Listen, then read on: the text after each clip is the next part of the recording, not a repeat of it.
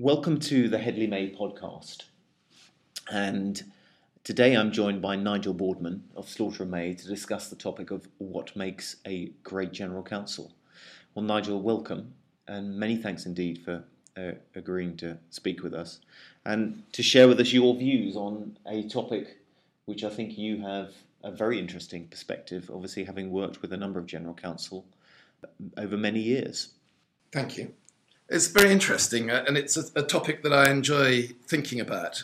When I sat down to prepare for this, I spoke to a few of my colleagues and friends and asked them what they thought made a great general counsel. And I got back some interesting answers. And one of them said it's how they manage internally. For example, do they put in a charge out rate or do they not charge out the services of the legal function? Do you centralize or do you put it in business units? But I think that's wrong. I don't think that's what makes a great general counsel. What makes you a great general counsel, you can see when you look at people who are or have been great general counsel. And I'll just give two examples. Michael Lester, who was on the board at first of all GEC and then BAE Systems, or Steve Williams at Unilever, who's coming to the end of his career there, but has been a great general counsel to Unilever. And that is being a great advisor, the same as an external advisor. What makes you good in private practice makes you at the top level also good in house.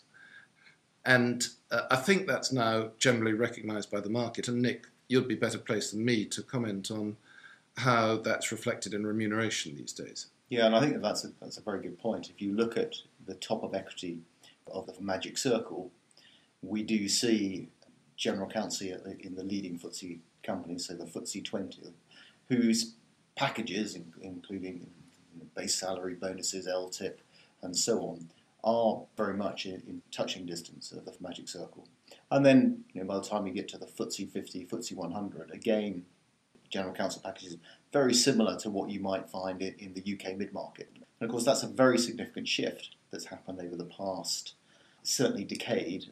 And, and it's also gone with a change in status, in that previously, if there was an in house lawyer, he was probably company secretary, he was expected to make sure the minutes were kept properly and that you filed the correct forms, but he wasn't expected to be a valued contributor to business discussions. And I would say that has now changed, and that most general counsel will have an input into the management executive committees, even if they're not a regular member of them.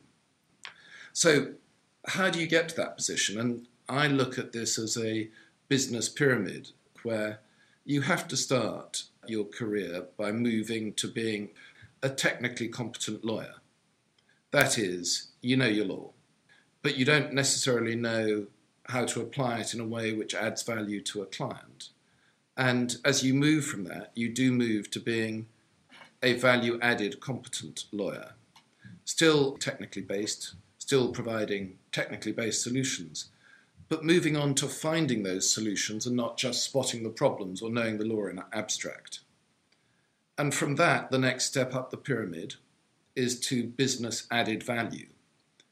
You not only know what a warranty is and why it's there, but you also know whether it's relevant to your business and whether you should insist on it or you can do without it on a sale and purchase agreement of a specific business. You're starting to apply a business acumen to the technical knowledge that you have at that level, you're also probably answering the questions that I set uh, to begin with, such as should you run your practice as a decentralized organization or as a centralized organization? And are you doing the proper thing in developing careers and so on of, of your lawyers? At that level, you can be a general counsel, you can be a partner in a law firm. And for very, very many people, that's the peak of their particular pyramid. I think that's unfortunate because at that level, you're putting yourself in a position where you're feeling stress, you're not close to the decision making, it's not a great deal of job satisfaction, and you haven't moved to a level where you can really look forward to going into work in the morning, where you really feel valued. For a little bit more effort and a little bit more focus, most people can take further steps up the business pyramid. The next step is moving to being a trusted business advisor. You're brought in early on deals, your counsel is valued on key business decisions, you're part of the team. And at that level, job satisfaction is good, but it can get better. And this is what I think truly great general counsel managed to do. And what they managed to do is not just be trusted business advisors to the business, but they become trusted personal advisors to as many people in the organization, whether senior or junior, as is possible.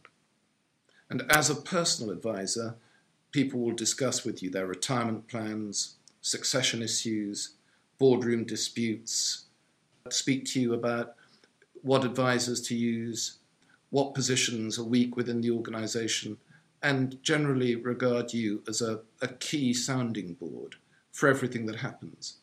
And you shouldn't just focus that on the chief executive, you should focus that on the whole range of people you come across. You should hope that junior people come and talk to you about their career plans. You should hope that middle ranking people come and talk to you about their worries. You should become a sounding board and a source of advice to as many people as you can cope with. That will give you not only massive job security, not only great rewards, but also enormous job satisfaction, reduction in stress, and a significantly enhanced feeling of self worth. So, the big question is how do you get there? Now, that's a big topic, and I won't go through it all, but let me just give some thoughts that I've got on it. There is a, an aphorism that lawyers are chosen, and this is particularly applied to external lawyers, on the basis of availability, affability, affordability, and finally ability, and it's in that order. And there is anecdotal evidence that rather bears that out, in that when I look at my partners at Slaughter and May, I don't think that the level of the ability of partners correlates with their ability to build a practice. Some extremely able partners have smaller practices than some less able partners do. And it's borne out by a Harvard Business Review study, which looked at whether people worked with people they liked or people they thought were good but difficult. And when asked the question, everyone said, We work with the difficult person who's good. But empirically, that wasn't true. The study showed that you worked with people you liked. Being good at your job is not enough, it's nowhere near enough. So, in terms of affability, I think you need to work on not just being a, a jolly chap or chapess, it also means no politics, absolutely essential that you behave impartially. It, it probably means that you shouldn't be on the board, because on the board you have to take a position. Although Michael Lester was on the board of BAE Systems and before that GEC and Manage, but I think it's more difficult these days. And that's quite an interesting one because that's probably one of the most contentious issues to our audience listening to this because, of course, a number would, would aspire clearly becoming the, the, the personal advisor, but then to the point where they are on the board. If you want to go on the board, you should be going on the board not as general counsel. You should be going on in some other capacity. But I think if you want to be general counsel, you are an advisor to everyone on that board, as well as the board itself. And then I don't see how you can be a principal and an advisor. So you need to change your role. And that's fine. A career progression can take you to other areas where you could move forward. But I think it's very difficult to see it as general counsel. Also, these days, there is a tendency to have smaller executive teams, and the likelihood of general counsel going on the boards is much, much less than it used to be. So, sticking with affability, it means total confidentiality, no boasting that the CEO has been talking to you about something, no tales of any sort. People won't trust you unless you are discreet, absolutely and completely. It means having no personal position. I think that most people would say that investment bankers are less relied upon for their advice these days because they have success fees at stake. In other words, they're selling an outcome. You, as general counsel, should never get yourself into that position. You shouldn't have an empire or a position of that sort. So, for example, if the CEO wants to cut the legal department in half, you need to advise him of the legal consequences of it, and then implement what he's asked you to do. After all, he's running the company, you're not. You're not taking a personal position, you're not defending a fiefdom, you're helping him run the business as best you can. It means you remove and not create stress. You get on with everyone. You become the confidant of everyone. You help to find middle ground. You do this through loyalty to the team, absolute discretion, and no personal agenda. Now, I moved first to affability, although I said that availability is most important.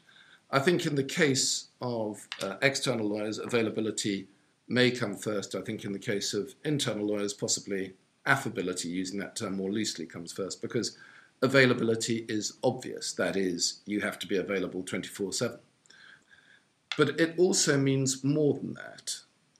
Availability doesn't just mean working long hours, it means focusing on what matters to your client, that is the business, and not what matters to you. It involves listening to them, listening to what they really want. You know, you can pretend to listen, as many of us do, to conference calls or even podcasts. You can have selective listening. You can assume you know what he's going to say and you just tune out and hear the words go by you, knowing what's coming. Or even better, you can concentrate on the words and make sure you understand them, but nothing more. What you've got to do is empathetic listening, where you hear not only what is being said, but what is not being said. And it's really important to understand what people's anxieties are, even if they're not able to express them. And to do that, you've got to listen really carefully and be sympathetic to the person you're listening to. To spend the time being the confidant of people, it is important that you don't do things that you shouldn't be doing. And it's very easy to make yourself busy doing things which you should not do. If someone else in the organization can do something adequately, you should not be doing it. Delegation is important. Delegation is the big challenge. It is absolutely. Also, it goes with the perfectionism of lawyers. I can do it perfectly, therefore yeah. I have to do it.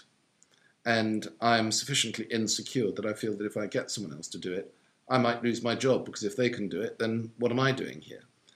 It's necessary to make the jump to seeing your job is the, the confidant, the advisor, and you have to free yourself up. If I take Michael Lester as an example, Michael Lester would always involve other lawyers in the team, and he would know what was going on. He would stay available to meet the needs of the executive team and to manage the process, but he would let the legal team do a lot. Yes, and I think the uh, key thing there is to to allow other people to take charge, give them their head. It is. You should have sufficient self confidence that you've made yourself indispensable through becoming everyone's personal advisor.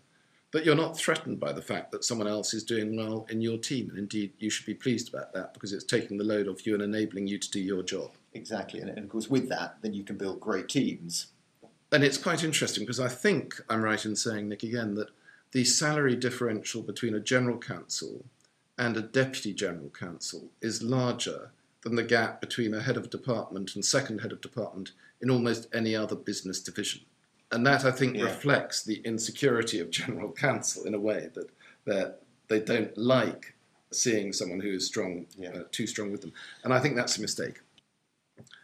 And of course, we're not just here talking about delegation to other legal staff.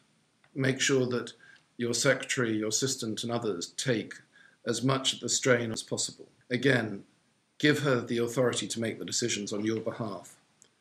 And if you blame someone when you've done that because they make a mistake, they won't take the responsibility again and you'll be stuck with it. So, encouraging delegation. And another thing is distinguishing what is important from what is urgent. It's possible to spend your time dashing from one urgent issue to another issue. Urgent and important are very different. What you should be focusing on are things which really make a difference, not things which just hit the top of your desk with a loud bang. There's a story about Siegmund Warburg, who was rung up and uh, told that he had to come out of a meeting that it was important. And he sent back the message Is it important to you or important to me? And the fact that some supplier regards something as urgent and important doesn't mean to say that you, as the customer, need to regard it as urgent and important. You should, of course, be polite about it, but you should set your own agenda and manage your own timetable. I meet a lot of in-house lawyers advancing their careers, and, and they permanently talk about a full in tray, and, and of course the emails that are coming from all angles in the business, and, and and of course that puts them in the catch twenty two because it doesn't give them the time to think about the, the really important issues. It is absolutely. Are you like a hamster in a cage which gets up in the morning, unthinkingly staggers onto your wheel, runs as fast as you can until it's time to go home, staggers home and goes to bed, only to go in and get on the wheel the next morning? Or are you actually thinking about whether the wheel's the right place to be? So many people say, you know, I'm absolutely snowed under, but are they doing the right thing? In many cases, they're not. The ones who can see that become the, the great general counsel. From my perspective, during the course of the year, I will speak to a number of general counsel. And there are those who just exude an incredibly calm aura. And one way or another, the, the call gets returned pretty quickly, turning up on time for, for the meeting. You just get a sense of, you know, they have got their day ordered and they know where they're focusing. Now, the other two factors were affordability, which doesn't really arise in, in the case of in house, and ability. And I think ability is probably for another day, but uh, I think it is important to say that you're there because you're a lawyer, first and foremost, and you have to remain a good lawyer. So, business focus and becoming a confidant does not replace being technically competent. So, the sine qua non has to be technical competence, but you need to build on it uh, that personal relationship, that business skill and judgment, and make sure you free up your time yeah. so that you can apply yourself to those. Nigel, thank you very much indeed. Fascinating insights, and very much appreciate you sharing them with us. It's been a pleasure.